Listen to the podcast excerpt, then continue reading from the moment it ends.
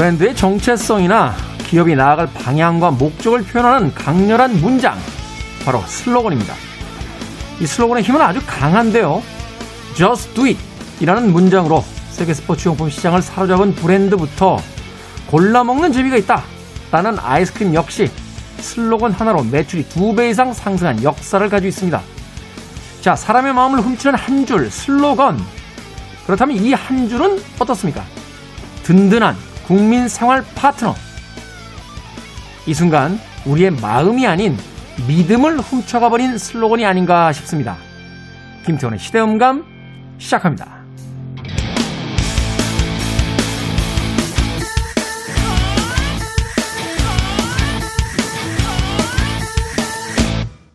그래도 주말은 온다. 시대를 읽는 음악 감상의 시대음감 김태훈입니다. 든든한 국민 생활 파트너. 어떤 단체의 슬로건인지 혹시 눈치채셨습니까? 네, 바로 LH 한국토지주택공사의 대표 슬로건입니다. 대표 슬로건이다라고 이야기하는 것은 기타 슬로건도 있다는 뜻이죠. 예, 최근에 뭐 본캐, 부캐라는 이야기가 나오고 있습니다만 아, 모르시는 분들 계신가요? 본 캐릭터, 부 캐릭터. 이렇게 말하자면 자신의 주요한 어떤 캐릭터, 그리고 자신의 보조적인 캐릭터를 이야기하는데 한국토지주택공사 LH의 대표 슬로건 든든한 국민생활 파트너가 있다라면 보조 슬로건 말하자면 부캐죠. 국민 곁에 더 가까이 다가갑니다.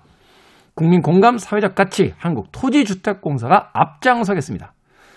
가족의 더 나은 내일을 준비하는 당신을 위해 함께 합니다 등이 바로 보조, 부 슬로건이라고 합니다. 최근에 뭐 LH 한국토지주택공사의 몇몇 직원들의 어, 투기 의혹에 대해서 뉴스 안 접하신 분들 안 계실 것 같습니다. 그 뉴스를 듣고 나서요. 이 보조 슬로건을 읽어보면 꽤나 그럴듯합니다. 국민 곁에 더 가까이 다가갑니다. 우리가 최근에 LH 한국 토지주택공사를 이렇게 많이 거론한 건 처음인 것 같아요. 우리 곁에 한결 더 다가와 있는 LH 한국 토지주택공사.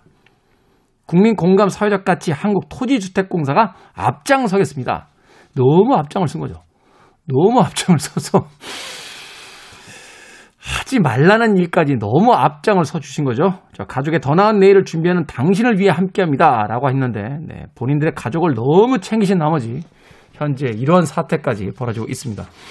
연일 대통령은 엄정 수사하겠다라고 이야기하고 있는데 이 생각지도 못했던 LH 한국 토지주택공사의 게이트 아닌 게이트가 잘못하면 이 정권을 흔들 수 있는 아킬레스건이 될 수 있다라는 위기의식이 어, 분명히 드러나고 있는 것이 아닐까 하는 생각이 듭니다. 정치적인 이슈로 갈려서 싸우는 것, 뭐 너무나 익숙한 풍경이기 때문에 때때로 그러려니 혹은 좀 더 너그럽게 받아들이는 국민들도 있는 반면에 지난 몇 년 동안 폭등했던 부동산의 가격들, 거기에 배후에 물론 주요한 요인인지 아닌지까지는 조사를 해봐야겠습니다만 LH 한국토지주택공사의 몇몇 직원들의 이런 투기 형태가 있다는 것까지 우리들에게 분노를 치밀게 만들고 있습니다. 왜들 그러는 거죠? 어, 왜들 그럽니까? 하지 말라는 건 좀 안 했으면 하는 바람이 있습니다. 김태현의 시대 음감, 시대 이슈들 새로운 시선과 음악으로 풀어봅니다. 토요일과 일요일, 일라디오에서는 낮 2시 5분, 밤 10시 5분 하루 두 번 방송되고요. 한민족 방송에서는 낮 1시 10분 방송이 됩니다. 팟캐스트로는 언제 어디서든 함께 하실 수 있습니다. 자, 오늘 음악은 LH 한국 토지주택공사에 바칩니다. LH 로린 힐의 음악 중에서 당신에게서 내 눈을 뗄 수가 없어요. Can't take my eyes off you. 들려드립니다.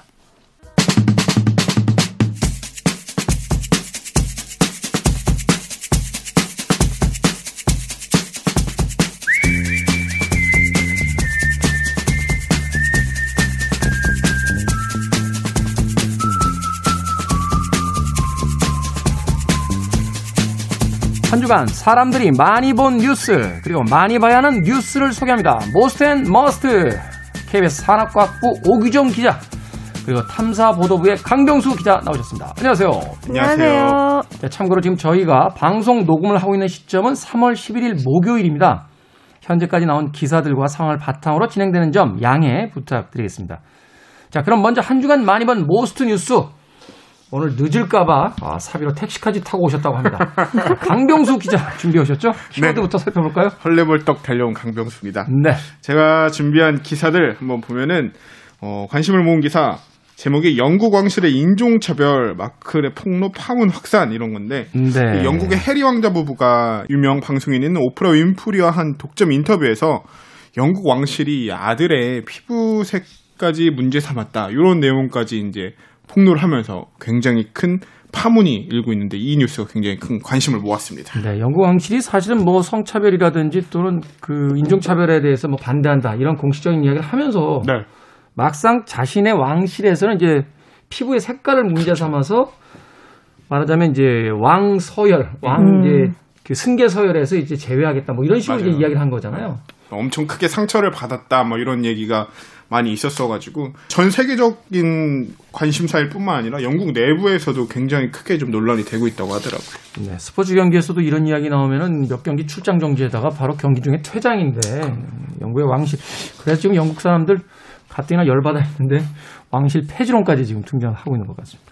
자 다음 뉴스 어떤 뉴스입니까? 다음 뉴스는 야권 서울시장 보궐선거 후보 단일화 협상이라는 제목의 기사입니다. 이 단일화 방식을 두고 신경전 벌이고 있는 오세훈 국민의힘 서울시장 후보 그리고 안철수 국민의당 후보가 이 100% 시민 여론조사 방식의 경선으로 합의점을 거의 찾아가고 있는 가운데 여전히 이제 강론인 토론 횟수, 단일화 시기, 방식 등의 언제쯤 제대로 조율될까 이게 또 관심을 모으고 있는 사안입니다. 조율이 되긴 합니까? 글쎄요, 한 일주일 내에는 해야 하지 않을까요? 네. 박영선 의원과 김진애 의원은 통큰 합의가 어느 정도 이루어졌죠? 그렇죠. 거의 합의가 이루어졌다고 봐야 되지 않을까요? 저 정도 수준이면. 음, 네. 자, 은행 가계대출 사상 첫 천조 돌파. 이건 네. 또 무슨 뉴스입니까? 이 한국은행이 지난 2월, 2월 중 가계대출이 6조 7천억 원이 늘어서 총 가계대출 1,003조 원으로 집계됐다 이렇게 밝혔는데요. 은행권 가계대출이 1,000조 원을 돌파한 것은 사상 처음이라고 합니다. 음. 이 신용대출 급증세는 어느 정도 진정이 됐지만 뭐 이사철 오른 전세값 등의 영향으로 주택담보대출이 큰 폭으로 늘었기 때문이라고 분석을 하고 있는데 이 워낙 빚을 많이 지고 있다는 상황이라서 과연 향후 한국 경제에 어떤 부담으로 작용할지 이게 조금 관심을 모았던 기사인 것 같습니다. 이게 참 예민한 문제예요. 우리 네. 그 주택 가격이 사실 폭등에 가깝게 몇 년 동안 올라서 네. 어, 다시 잡아야 된다라는 이야기를 합니다만 또 한편에서는 주택을 담보로 대출들이 늘고 있기 때문에 네. 주택 가격이 또 떨어지게 되면 네. 대출할 사람들에겐 또 그것이 또, 또 다른 어떤 부담으로 또 다가오잖아요. 네. 그러니까 이게 정말 말씀하신 것처럼 대출 액수 자체는 항상 갱신이 될 수밖에 없거든요. 그렇죠. 물가 상승률이 있으니까. 그렇죠. 사상 첫 뭐 얼마 돌파 뭐 이런 기사들이 항상 나오는데 그러니까 그 숫자가 중요한 게 아니라 그 숫자보다는 대출을 받아서 어떻게 했고 그게 우리 경제에 어떤 영향을 미치는지 맞아요. 그런 쪽으로 더 집중해서 봐야 될 것 같아요. 그러네요. 이게 참 이 러지도 못하고 저러지도 못하는 상황에 빠지게 되는 건 아닌가. 음. 이 와중에 LH 한국토지주택공사는 네, 거기까지만 하겠습니다. 자, 이제서 우리가 더 자세히 살펴볼 뉴스 어떤 뉴스입니까? 그게 바로 LH. 거기까지만 하자고 하셨는데 제가 공교롭게 준비해온 게 그 기사입니다. 아, 그렇습니까? 그렇습니다. 저는 그만하려고 했습니다. 저는 그만하려고 했는데 네, 제가 준비해왔습니다. 강병수 기자가 아, 한국 토지주택공사 LH 뉴스를 끝까지 해보겠다. 네. 라고 이야기를 하시는군요. 이 경찰 LH 투기 합수본에 770명 투입 이런 제목의 기사를 준비해 봤는데 정말 국민적 공분이라고밖에 표현할 수 없는 이 LH 지금, 이게 지금 말이 됩니까? 아, 참. 이것도 오늘 주말에 기분 좋게 보내시는 청취자 여러분들 기분을 나쁘게 하는 게 아닐지, 아닐지 모르겠지만 이 투기 의혹 관련 기사가 정말 관심이 많습니다. 하루가 멀다 하고 터져 나오는 의혹 속에 11일 날 정부 합동조사단이 1차 조사 결과를 발표했습니다. 이 정세균 국무총리가 직접 발표했는데 이 조사 결과 20건의 투기 의심 사례를 확인했는데요. 이건 애초에 민병과 이 참여연대가 제기한 투기 의심 사례 13건보다 이제 7건이나 늘어난 결과입니다. 그리고 이 20건 중 11건은 이 변창 국토부 장관이 LH 사장에 재직하던 시절에 이뤄진 투기로 밝혀졌는데요. 정 총리 같은 경우는 변창흠 장관도 이번 사태의 책임에서 자유로울 수 없다. 이렇게 말하기도 했습니다. 정부는 이제 부동산 투기와의 전쟁을 선포했다. 이렇게 말하면서 정말 이잡듯이 샅샅이 뒤지겠다. 이익은 모두 다 환수해버리겠다. 이런 의지를 강하게 밝혔는데 그 의지만큼 이 부동산 투기 의혹에 대한 수사 규모도 역대급이라고 할 수 있습니다. 수사 인력만 770명이나 되는데요. 네, 인력이 770명. 이건 뭐 역대급 규모 아닙니까? 맞습니다. 이제는 사실 수사의 시간으로 넘어갔다 이런 이야기도 나오고 있는데 정부는 경찰청 국가수사본부 중심으로 해서 정부 합동 특별수사본부라는 걸 만들어서 이제 특수본에서 이 모든 수사를 진행하게 되는데요. 그 인력이 뭐 국가수사본부 18개 시도 경찰청, 국세청, 금융위 여기서 각종 인력을 파견받아서 규모가 770명이나 됩니다. 음, 770명. 네. 자, 그런데 한편에서는 또 이 경찰이 그 음. 너무 늦게 수사에 들어가면서 그 LH 쪽에 어떤 증거인멸의 시간을 준 것이 아니냐. 뭐 인터넷상에서는 또 네. 그 경찰 수사 전날 밤새도록 야근하고 있는 LH 건물에 사진을 올려서 공교롭게도 이게 야근이냐, 과연 저 안에서 무슨 일이 벌어지고 있느냐, 뭐 이런 이야기들이 또 있었는데. 맞습니다. 말씀하신 대로 골든 타임을 놓친 것 아니냐, 뒷북 압수수색 아니냐 이런 비판이 너무 많이 나왔는데 그 사진 한 장이 보여주는 이미지가 너무 강렬하긴 했어요. 압수수색 들어가기 전날에 정말.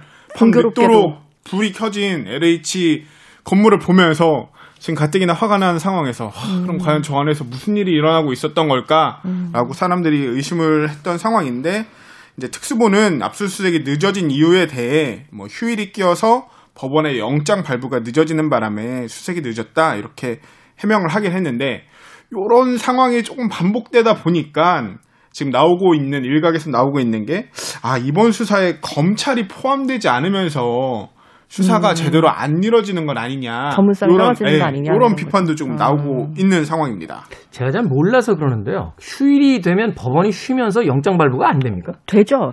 되죠. 주말에 영장 전담 판사가 있어요. 당번. 그렇죠. 네, 야간에도 네. 있고 주말에도 네, 네, 그럼요, 있죠. 그럼요. 예. 근데 왜 주말이 끼면 늦어졌더라고?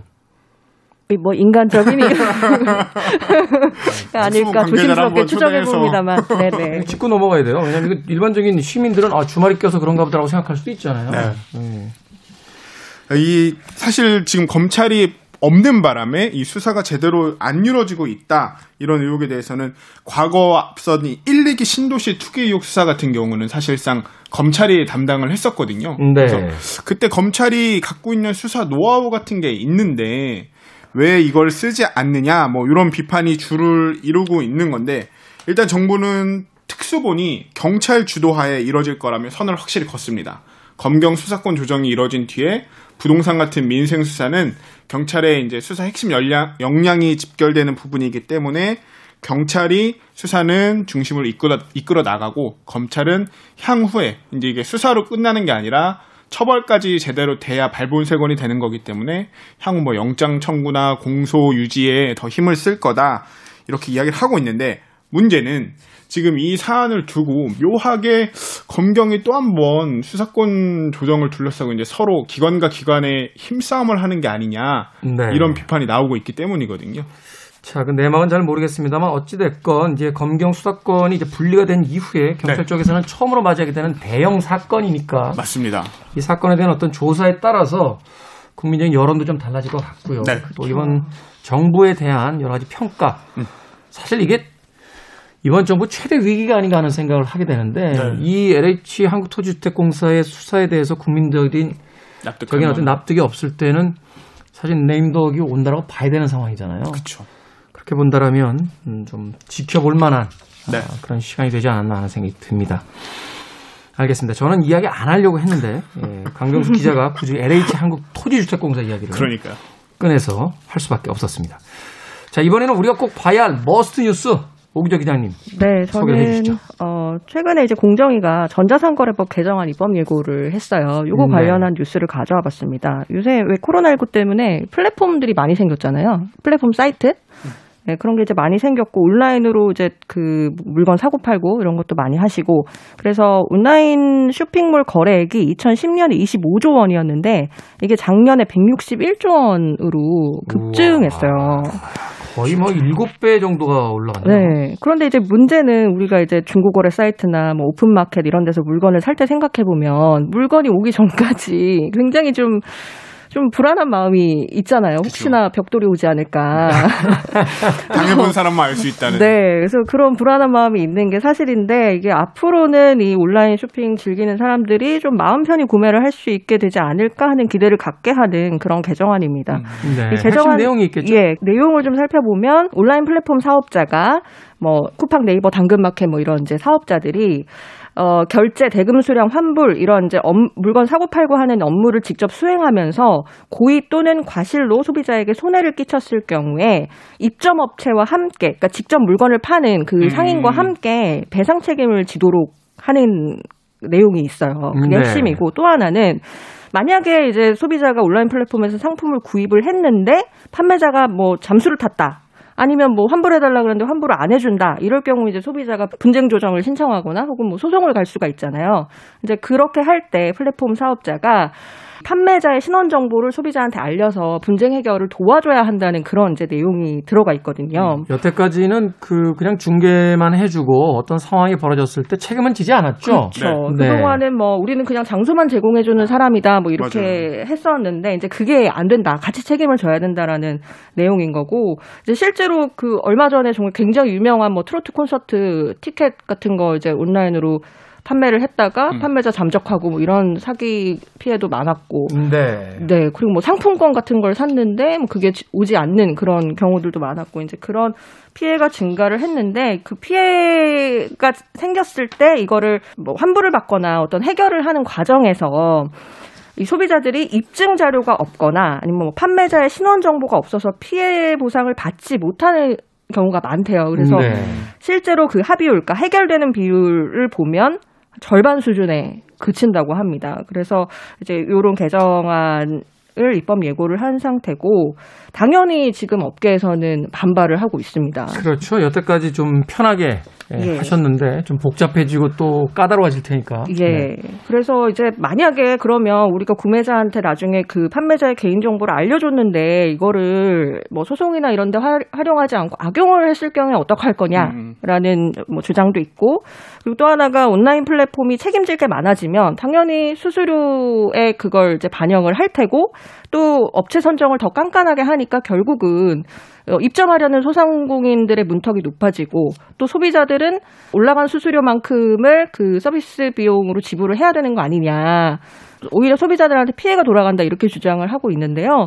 이제 공정위는 아니다. 그런 우려는 낮고 오히려 개인 간의 거래 에서 신뢰도가 높아지면 그리고 또 분쟁 해결 기능이 개선이 되면 소비자들이 더 믿고 구매를 할 수 있지 않겠냐. 그래서 그렇죠. 시장이 더 건강해질 것이다. 이렇게 좀 맞서고 있는 상황입니다. 안전하다고 생각되면 더 많은 소비자들이 그 거래를 시도하려고 하지 않겠어요? 네. 어, 물론 이제 고쳐나가는 과정이기 때문에 업체 입장에서는 또 여러 가지 어떤 복잡한 문제들도 있고 또 우려 중에 몇몇 부분은 또 이해도 됩니다. 뭐 네. 수수료가 올라간다 거나 뭐 이런 부분들도 이해가 되긴 합니다만 그래도 우선적으로 확보해야 되는 건 안전의 문제가 아닌가 하는 또 생각이 드네요. 온라인 시장이 이제 더 이상 뭔가 부수적인 시장이라는 생각이 거의 안 들기 때문에 그동안에는 사실상 좀 파일을 키우기 위해서 어느 정도는 열어놓은 또 예, 열어놨죠. 유연하게 한 하게 부분이. 있을 텐데 그런 부분에 대한 고려가 이제는 좀 필요하죠. 워낙 커졌으니까 규모가. 그렇죠. 거래 규모가 커지면 이제 저희들 책임도 커진다는 걸 시장에서 네. 좀 받아들여야 되는 게 아닌가. 어쨌거나 의견 수렴 기간 40일 거쳐서 개정안이 이제 시행이 될지 좀 두고 봐야 될 것 같아요. 합니다. 이게 이제 올라가면 이제 그 입법이 이제 되는 거죠. 네, 그러니까 의견 수렴 과정을 거쳐서 뭐 문제가 없는지 문제가 없다고 하면 이제 그대로 개정안이 발효가 되는 거겠죠. 국회의원들 중고마켓 쓰나요? 그러게요. 알고 보니까 막 엄청난 헤비 유저시고. 왜냐하면 이 법을 다루는 분들이 이 시장에 대한 어떤 기초적인 이해가 좀 있어야 될 것 같은데 이걸 문건상으로만 그 이해하는 것이 아니라 당근 마켓 이런 거. 진짜로 당근 파, 사고 파는. 시장으로. 예? 아 정말 당근을 사고 파는 시장이라고요? 그러니까 그렇게 잘못 오해하실 수 있어요. 아니 이렇게 많은 사람들이 채소를 삽니까? 아유. 할 수도 있는데 어찌 됐건 네. 음, 뭐 더 커지는 시장이니까 더 많은 안전성 더 확고하게 좀 가져야 되지 않나 하는 생각 해보게 됩니다. 자, Most and Must KBS 산업과학부 오규정 기자 그리고 탐사보도부에 오늘 직접 사비로 택시 타고 오신 강병수 기자 두 분과 함께했습니다. 고맙습니다. 고맙습니다. 감사합니다.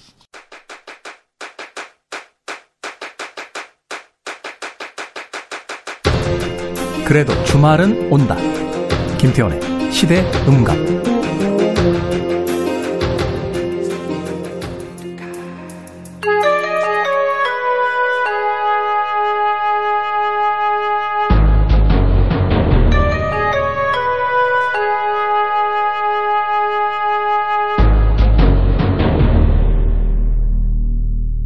변호사 D의 헌신.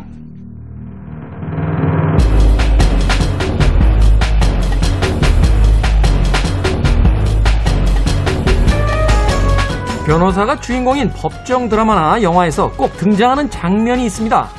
존경하는 재판장님, 방금 증인이 도착했습니다. 재판 도중 갑자기 등장한 유력한 증인은 판을 뒤집고 반전을 만들죠. 공정에 목마른 이 시대에도 반전은 찾아올까요? 우리 시대에 주목해볼 사건 이야기, 변호사 D의 헌신. 오늘도 도진기 변호사님 나오셨습니다. 안녕하세요. 안녕하세요. 도진기입니다. 변호사님, 그 현실 재판 속에서도 영화나 드라마처럼 자, 지금 막 증인이 도착했습니다. 이런 상황이 벌어집니까? 이게 사실 법정 장면이 그 TV나 드라마에서 오해받는 게 몇 가지 있는데 네. 그 중에 한 number two 정도 되는 게 이런 장면입니다. 아, number two. 예. 실제로 별로 거의 벌어지지 않는다. 예. 그 증인 신문은 즉석에서 증인을 불러서 하는 경우는 거의 없고요. 뭐 가능은 합니다만 보통 그 전기일에 증인을 변호인이 신청을 해서 판사가 채택합니다라고 하면 다음 기일 증인을 우편으로 소환을 보냅니다. 네. 그러면 이제 미리 준비해서 그 다음 기일에 증인이 와서 진술을 하는 거죠. 음. 말하자면 그전 기일에 이미 세팅이 된 증인인 거예요. 그 전기일에 또 이 증인이 어떤 이야기를 할 거다라는 게 대략적으로 이제 또 서면으로 또 이렇게 올라가는 거죠. 올라가고 그 미리 또 증인 신문 사항 자체를 법정에다 제출해야 됩니다. 그러니까 영화에서처럼 막 우리가 예상하지 못했던 답을 해가지고 막 재판장님과 모든 사람들이 막 우와 하고 놀라는 이런 일들은 잘 안 벌어진다는 거군요. 예, 즉석에서 증인을 할 수도 있는데 가끔 있고요. 그런 경우에는 판을 뒤집을 만한 증언은 거의 안 나오죠. 우리가 법정 장면을 영화나 드라마에서 오해하는 넘버 원은 어떤 장면입니까? 그러면 지금 많이 오해가 깨졌는데요. 법정에서 판사가 망치를 두드리는 겁니다. 조용히 하세요. 땅땅땅 이거요. 선고할 때도 그렇고 사실은 법정에서 망치를 안 두드립니다. 없습니다, 망치가. 아, 망치가 없습니까? 예. 토르를 빌려주지는 테고 망치가 어디 갔습니까, 판사님? 그게 예전 아주 자유당 초기에 잠깐 있었던데 네. 망치 없습니다. 아 그냥 예. 구두로 조용히 하십시오. 어, 정숙하십시오. 이렇게 이야기하시는 거군요. 그렇죠. 망치는 그 영미권, 영국이나 미국 법정에 가끔 나오는 거고요. 우리나라 네. 법정에는 존재하지 않습니다. 아, 우리나라 법정에는 존재하지 않는다 하는 이야기였습니다. 영화나 드라마 보실 때 판사님께서 조용히 하세요 하고 땅땅땅 치면은 저거는 없어 우리나라에 이렇게 아는 척 한마디 하실 수 있을 것 같습니다. 자 오늘 어떤 사건 만나봅니까? 예, 오늘은요. 봉침 사망 사건과 착한 사마리아인법 이야기입니다. 봉침 사망 사건이요? 이 봉침이라는 게그 벌로 침 놓는 그 시술 그거 이야기하시는 겁니까? 예, 그겁니다. 어 이걸로 사망한 사건이 있었다. 그리고 예. 착한 사마리아법. 네. 어떤 이야기죠? 예, 사건 개요를 말씀을 드리면요. 2018년 일어난 사건입니다. 네. 초등학교 교사인 38세 여성이 허리가 아파서 부천에 있는 한 상가 건물 3층에 있는 한의원을 찾아갑니다. 네. 일반적인 침으로 해서 안 되니까 이 한의사가 드디어 봉침을 놓은 겁니다. 봉침. 네. 이거 사실 이제 한방 치료 중에서도 뭐라고 할까요? 좀 이렇게 잘 안 날 때 하잖아요. 예. 예. 이게 사실은 이제 면역 기능을 활성화시켜서 질병을 치료하는 그런 내용이기 때문에 면역 기능이 약간 하- 잘못된 반응이 일어나면 좀 부작용이 있을 수 있는 거거든요. 네네. 소위 그 아나필락시스 쇼크라는 거 최근에 그 백신에서 거론되는 그 반응이 여기서도 일어났던 겁니다. 네. 이 봉침 주사를 맞은 이 여성이 갑자기 이 발열 그리고 호흡 곤란을 호소하면서 막 아픈 거예요. 음. 그래서 그걸 보고 이제 한의사가 당황해서 당장 처치가 안 되니까 같은 상가 같은 건물에 가정의학과 의원이 있었어요. 글로 뛰어갑니다. 가정의학과 의원이 있었다. 같은 건물에. 예, 같은 층에 네. 글로 뛰어가서 의사한테 야 이거 큰일 났다. 응급조치 좀 해달라라고 합니다.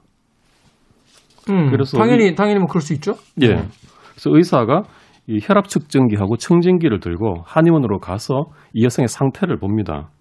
근데 이 여성을 보니까 막 신음하다가 이빨에 침도 흘리고 상태가 안 좋은 거예요. 네. 그래서 다시 황급히 자기 병원으로 가서 항알레르기 응급치료제인 에피네프린이라는 약물을 가져와서 이 여성에게 투여를 합니다.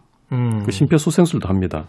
그 와중에 한의사가 119에 신고를 해서 119가 도착을 했습니다. 그래서 이 여성이 병원을 실려갔어요. 근데 이 여성은 결국 혼수 상태에서 깨어나지 못하고 22일 만에 숨졌습니다. 아, 22일 만에 사망했군요. 예. 네. 아까 말씀드린 그 아나필락시스 쇼크를 일으킨 건데요. 이렇게 되니까 결국 또 이제 법적인 문제가 남지 않겠습니까? 그렇죠. 역시나 이제 소송이 들어가겠죠. 예. 우선 이 한의사는 업무상 과실치사로 형사 입건됩니다. 뭐 거기까지는 우리가 상식적이라고 볼 수 있는데요. 예. 네. 그 다음에 이 여성의 유가족이 이 한의사를 상대로 손해배상 소송을 구합니다. 민사 소송을. 네. 이 여성이 그 교사였지 않습니까? 그렇죠. 그 교사로서 그 남은 여생 동안 벌 수 있었을 돈을 손해배상으로 구하는 겁니다. 거기까지도 역시 뭐 어떤 합리적인 어떤 예. 그 사고인 것 같은데. 9억 정도. 네. 근데 여기서 문제는 응급 조치를 도운 같은 층의 가정의학과 의사도 같이 피고로 넣습니다. 같이 9억 원을 달라고 한 겁니다. 어떤 이해가 안 가는데요. 그 어떤 이 사건에 관, 관련이 됐나요? 같은 층에 있는 그러니까 건물의 같은 층에 있는 가정의학과 그 원장님이라는 거죠. 예, 네네네. 그렇습니다. 유, 유족 측의 주장이 뭐냐면요. 이 쇼크를 일으켰을 때 골든 타임이 4분 정도 되는데 그 기간 안에 그 4분 안에 에피네프린을 투여하지 못한 과실이 있다는 거예요. 그러니까 한의사분이 지금 긴급 사태다 면역 저 반응이 좀 이상하게 나왔으니까 빨리 와서 응급 처치를 해달라 했을 때 이제 골든 타임이라 불리는 4분 안에 그 주사를 놔주셔야 되는데 그걸 넘어서 이제 주사를 놔주셨다. 예, 한 5분 정도 뒤에 놓은 모양입니다. 네. 그리고 CCTV를 보니까 의사가 천천히 걸어 나가더라. 이런 걸 봐서 좀 에피네프린 투약이 늦었다. 그런 과실이 있다. 음. 라고 해서 공동 피고로 구속 청구를 했습니다. 이게 가능한가요? 좀 특이한 소송이었기 예, 때문에 저도 크게 사실 이제- 화제가 된 건데요. 어, 본 적이 없는 사건인 것 같아서. 네. 여기에서 아까 초, 처음에 말씀드린 그 착한 사마리아인법이라는 문제가 일어나는 겁니다. 음. 이 착한 사마리아인이라는 용어는 사실 가끔 쓰이는데요. 이게 네. 뭐냐면 이제 성경 속 얘기입니다. 그렇죠. 어떤 사람이 그 길을 가다가 강도를 만나서 큰 상처를 입고 버려졌는데 다른 사람들은 다 그냥 못 본 채 지나가 버렸어요. 근데 그 당시에 그 천대를 받던 사마리아인이 지나가다 이 사람을 치료해주고 구출해줍니다. 네. 그래서 그 이야기에서 남을 돕는 좋은 사람을 착한 사마리아인이다 이렇게 부르게 되죠. 그렇죠. 이게 착한 사마리아인이 법으로 넘으면 두 가지 문제가 있습니다. 쟁점이. 네. 첫 번째는 그러면 이렇게 도움을 필요로 하는 사람이 있을 때 이것을 안 도운 사람을 돕지 음. 않고 지나간 사람을 처벌할 수 있느냐. 그러네요. 예. 어. 이게 착한 사마리아인법의 첫 번째 문제입니다. 그 이거 처벌하는 나라도 있고 안 하는 나라도 있습니다. 그러니까 우리나라는- 나라마다 어떤 법 적용이 좀 다르다는 이야기죠. 그렇습니다. 네. 우리나라는 안 합니다. 음. 처벌 규정이 없습니다. 그러니까 말하자면 길에서 어떤 응급 상황을 당한 사람이 쓰러졌다라고 해서 어, 무심히 그 옆을 지나간 사람을 법적으로 말하자면 그 제재할 수는 없다. 징, 예. 징계할 수는 없다. 쉽게 말해서 남을 안 도운 죄를 음. 물을 수 있느냐는 거거든요. 당시 왜 그냥 지나가서 안 돕고. 음. 우리나라는 처벌을 안 한다는 겁니다. 네. 영국이나 미국 같은 좀 개인주의적인 성격이 강한 나라에서 처벌을 안 하고요. 뭐 이태리, 스위스, 프랑스 이런 나라들은 처벌을 합니다. 네. 우리나라는 이제 안 하는 쪽이고요. 원래 우리나라도 일제 강점기 때는 이 법이 있었어요. 아 일제 강점기 때는 이 법이 있었다. 처벌이 있었는데 53년에 우리 고유의 형법이 그때 처음 만들어집니다. 일본 형법이 사라지고 그때 이 법이 처벌하는 법규가 사라졌습니다. 법이 사라졌을 때는 어떤 그 법에 대한 철학이라든지 또는 어떤 이유가 분명히 있지 않았겠습니까? 이유가 있습니다. 당시에 6.25 직후였어요. 네. 다들 굶어 죽고 버려지고 죽어가는 현실에서 그렇게 당신 저 사람 왜 안 구해줬어라고 묻기가 힘든 거예요. 그러네요. 만약에 그 당시에 이 법이 있었다면 거의 대부분의 국민들이 피해갈 사람이 없었겠네요. 길에만 예. 나가도 쓰러져 있는 사람, 힘든 사람, 굶어 죽어가는 사람 또 부상을 당한, 당한 사람 뭐 이런 사람들이 있었을 테니까. 네. 음, 그리고 지금은 또 그런 정서도 있는 것 같습니다. 내가 저 사람을 위기에 빠뜨린 것도 아니고 나는 내 인생 열심히 살고 내가 할길 갔는데 내가 무슨 범죄자냐 이런 정서 분명히 있거든요. 상황에 따라서는 뭐 조금 억울한 사람들도 꽤 나올 수 있는 그런 여지가 있는 법이네요. 예. 어. 그래서 현황은 그렇고요. 그 착한 사마리아인 두 번째 과제가 있습니다. 남을 도우려다가 결과적으로 남한테 손해를 입힌 때 이걸 어떻게 할 것인가?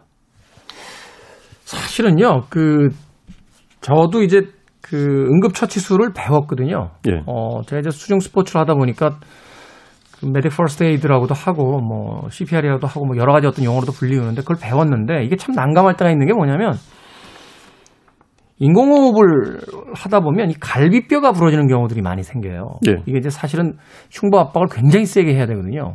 그래야지 효과가 있다는 건데 그랬을 경우에 이제 법 문제가 생기는 게 그 응급처치술에 의해서 말하자면 심폐소생술에 의해서 살아나신 분인데 그걸 받다가 이 갈비뼈가 부러졌다.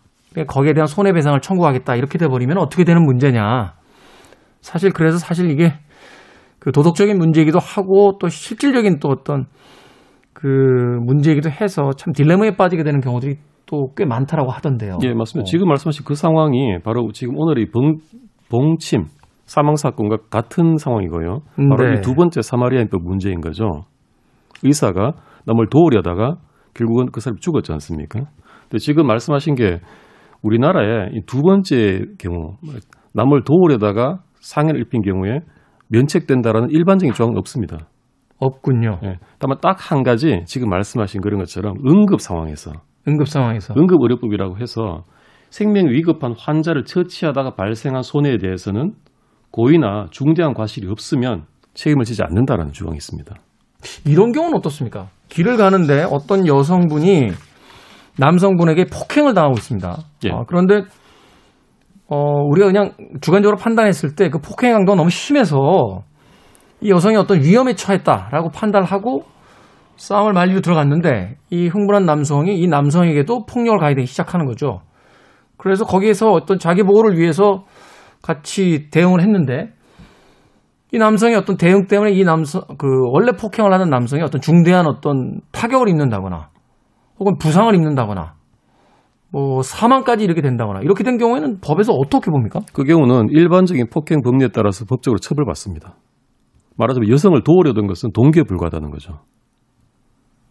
그럼 저 여성을 도우려고 들어갔던 그 남성은 그 동기가 어떻게 됐든지 간에 상대 남성을 가격해서 그 피해를 입혔기 때문에 거기에 대한 폭행에 대한 책임을 져야 된다. 예, 선한 동기였지만 폭행 자체는 범죄라는 겁니다.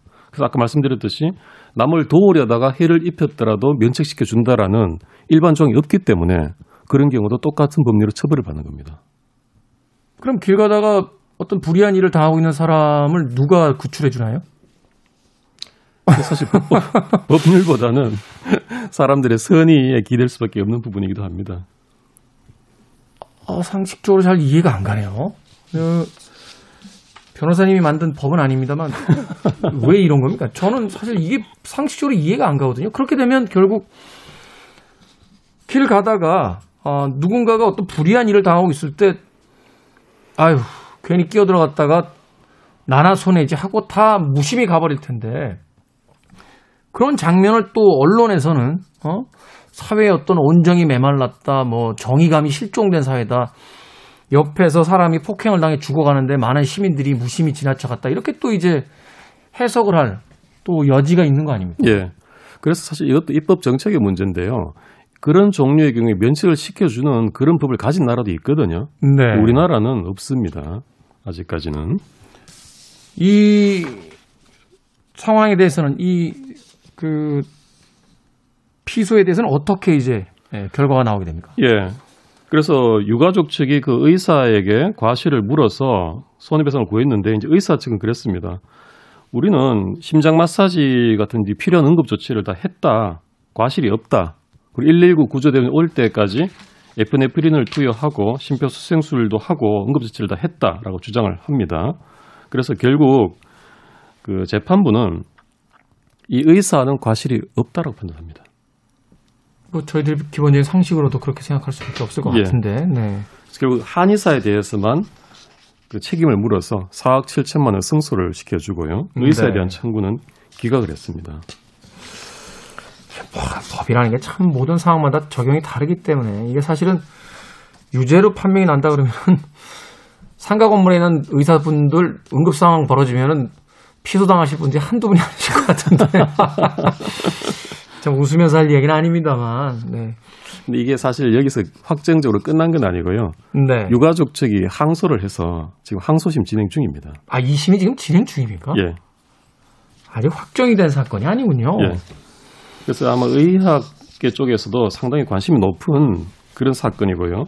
그다음에 이제 한의사는 아까 말씀드린 형사 처벌을 결국 받았습니다. 네. 의무상 과실치사가 인정이 돼서 금고형의 집행유예를 선고를 받았습니다. 어쨌든 실형으로 뭐 깜빵에 들어가거나 하진 네. 않았고요. 네. 아, 이게- 변호, 변호사님도 깜빵이라는. 공식적인 명칭은 뭡니까? 감빵, 감빵을 뭐라고 부릅니까? 그러니까 재판 중에는 구치소고 아, 구치소. 확정이 되고 나면 교도소고 네, 그렇죠. 취소나 교도소. 하지만 변호사님은 깜빵이라고 하셨습니다. 저도 왠지 깜빵이 더 친숙합니다. 그 용어가. 근데 자. 지금 이 선생님이 말씀하신 그런 측면이 분명히 있거든요. 음, 그 이게 좀 중국에서 있었던 일인데요. 하나 말씀을 드리면 펑위 사건이라고 풍미 사건. 펑위라는 사람 이름입니다. 네네. 비슷한 사건인데 버스 정류장에서 할머니 한 분이 인파에 밀려서 밟힙니다. 네. 그때 다 지나갔는데 펑위라는 젊은 청년이 이 할머니를 꺼내서 부축해서 집까지 바래다 드립니다. 할머니를 구출해서. 네, 네. 병원도 보내다 드리고. 근데 이 할머니 측이 이 펑위를 고소합니다. 아니 왜요? 너 때문에 다쳤다 이거예요. 아니 그 전후 관계가 바뀐 거 아닙니까? 할머님이 다쳐서 구해서 모시고 간 게 아니고. 잘 이해가 안 가는데요? 예. 그 스- 할머니는 이 펑이한테 나중에 그 당시에는 아, 정말 고맙다면서 이 감사 인사를 했는데도 결국 이 소송이 날라온 거예요. 네. 근데 이 재판에서 판사가 치료비의 40%를 배상하라는 판결을 내립니다. 펑위에게. 뭐 어떤 이유 때문이죠? 이 자세한 내막은 안 드러납니다만 어쨌든 간에 사건 현장에 있었고 괜히 할머니를 이렇게 구출했다는 것 때문에 약간 덤태기를 쓴 그런 것으로 이 중국에서 인식을 하고 있고요. 음. 이 판결이 나고 나니까 중국에서 이 크게 보도가 되면서 그 사람들의 정서를 건드린 겁니다. 누가 위급 상황이 됐을 때 다른 사람을 도우려고 하겠습니까? 예. 그래서 남의 일에 끼어들다가는 안 된다라는 풍조가 이 사건을 계기로 넓게 퍼집니다. 중국에. 그 우리가 가끔 그 동영상 사이트에서 봅니다만 어떤 위급 상황이 벌어졌는데 그 무심히 지나가는 중국인들 모습들 막 이렇게 제목부터 가지고 올라오잖아요. 예. 이게 이런 바로 사건을 통해서 어떤 이루어진 그 정서 같은 게 있었던 거군요. 그렇습니다. 그래서 이게 너무 심하게 사회 풍조에 악영향을 미치니까 중국 정부가 법을 만듭니다. 네. 그 일반적인 아까 말씀드린 착한 사마리아인법 같은 걸 만듭니다. 남을 도우다, 도우려다가 본의 아니게 피해를 입혔어, 입힌 경우더라도 민사 책임을 지지 않는다라는 법을 만듭니다. 이게 사실은 좀 예민한 문제로 저희가 이야기를 할 수 있는 게 뭐냐면 교통사고를 당했단 말이죠. 예, 어, 그런데 그 저희가 이제 예전에 배웠던 것 중에 하나 이런 게 있어요. 그러니까 이제 목뼈라든지 이제 척추뼈 같은 걸 다쳤을 경우에는 사실은 전문가가 와서 이송을 하지 않으면 그 이송 도중에 오히려 더 큰 부상을 입을 수 있는 위험이 있다. 근데 이제 응급 상황이 벌어지고 교통사고가 나서 차 안에 사람이 갇혀 있고 말하자면 엔진룸 같은데 불이라도 좀 보이게 되면 일단 그 주변에 있는 시민들 입장에서는 빨리 사람을 차에서 끄집어내려고 하는 게 이제 상식적인 예. 행동이잖아요. 예, 근데 그 이후에 병원에 실려간 환자가 그 구출 과정에서 어떤 잘못된 행위로 인해서 뭐 더 큰 부상을 입게 된 어떤 원인 제공이 됐다라고 해서 구출한 사람에게 어떤 손해배상 청구를 하게 되면 이런 것도 어떻게 문제가 되는 겁니까? 그, 그 경우도 아까 금방 말씀드린 이 사례와 같은 경우가 되는 거죠. 결국은 그 사람이 과실이 있냐 없냐를 따지게 되니까 위험이 있는 거죠. 손해배상을 책임을 질 위험이 있는 거죠. 이- 이러다 보니까 결국 이런 사건을 직관적으로 접한 사람들은 아 괜히 남의 일에 끼어들어서 돕고 어떻게 하다가 덤태기를 쓸 수 있구나 불똥이 들수 있구나라는 생각을 가질 수 있는 거거든요. 네. 그래서 저는 이런 판결은 정말 다행히 그 기각으로 났습니다만 이게 사회에서 어떤 좋은 행동을 할 수 있도록 인센티브를 줘야 되는데 그게 그렇죠. 뭐 사면 가면 호소해서는 안 되는 거거든요. 네. 의사니까 당연히 해야죠라고 하기- 하기보다는 이런 걸 이렇게 좀 말하자면 뜻을 선의를 호의를 꺾어버리는 이런 식으로 가면은 곤란하지 않은가라는 음. 생각은 듭니다.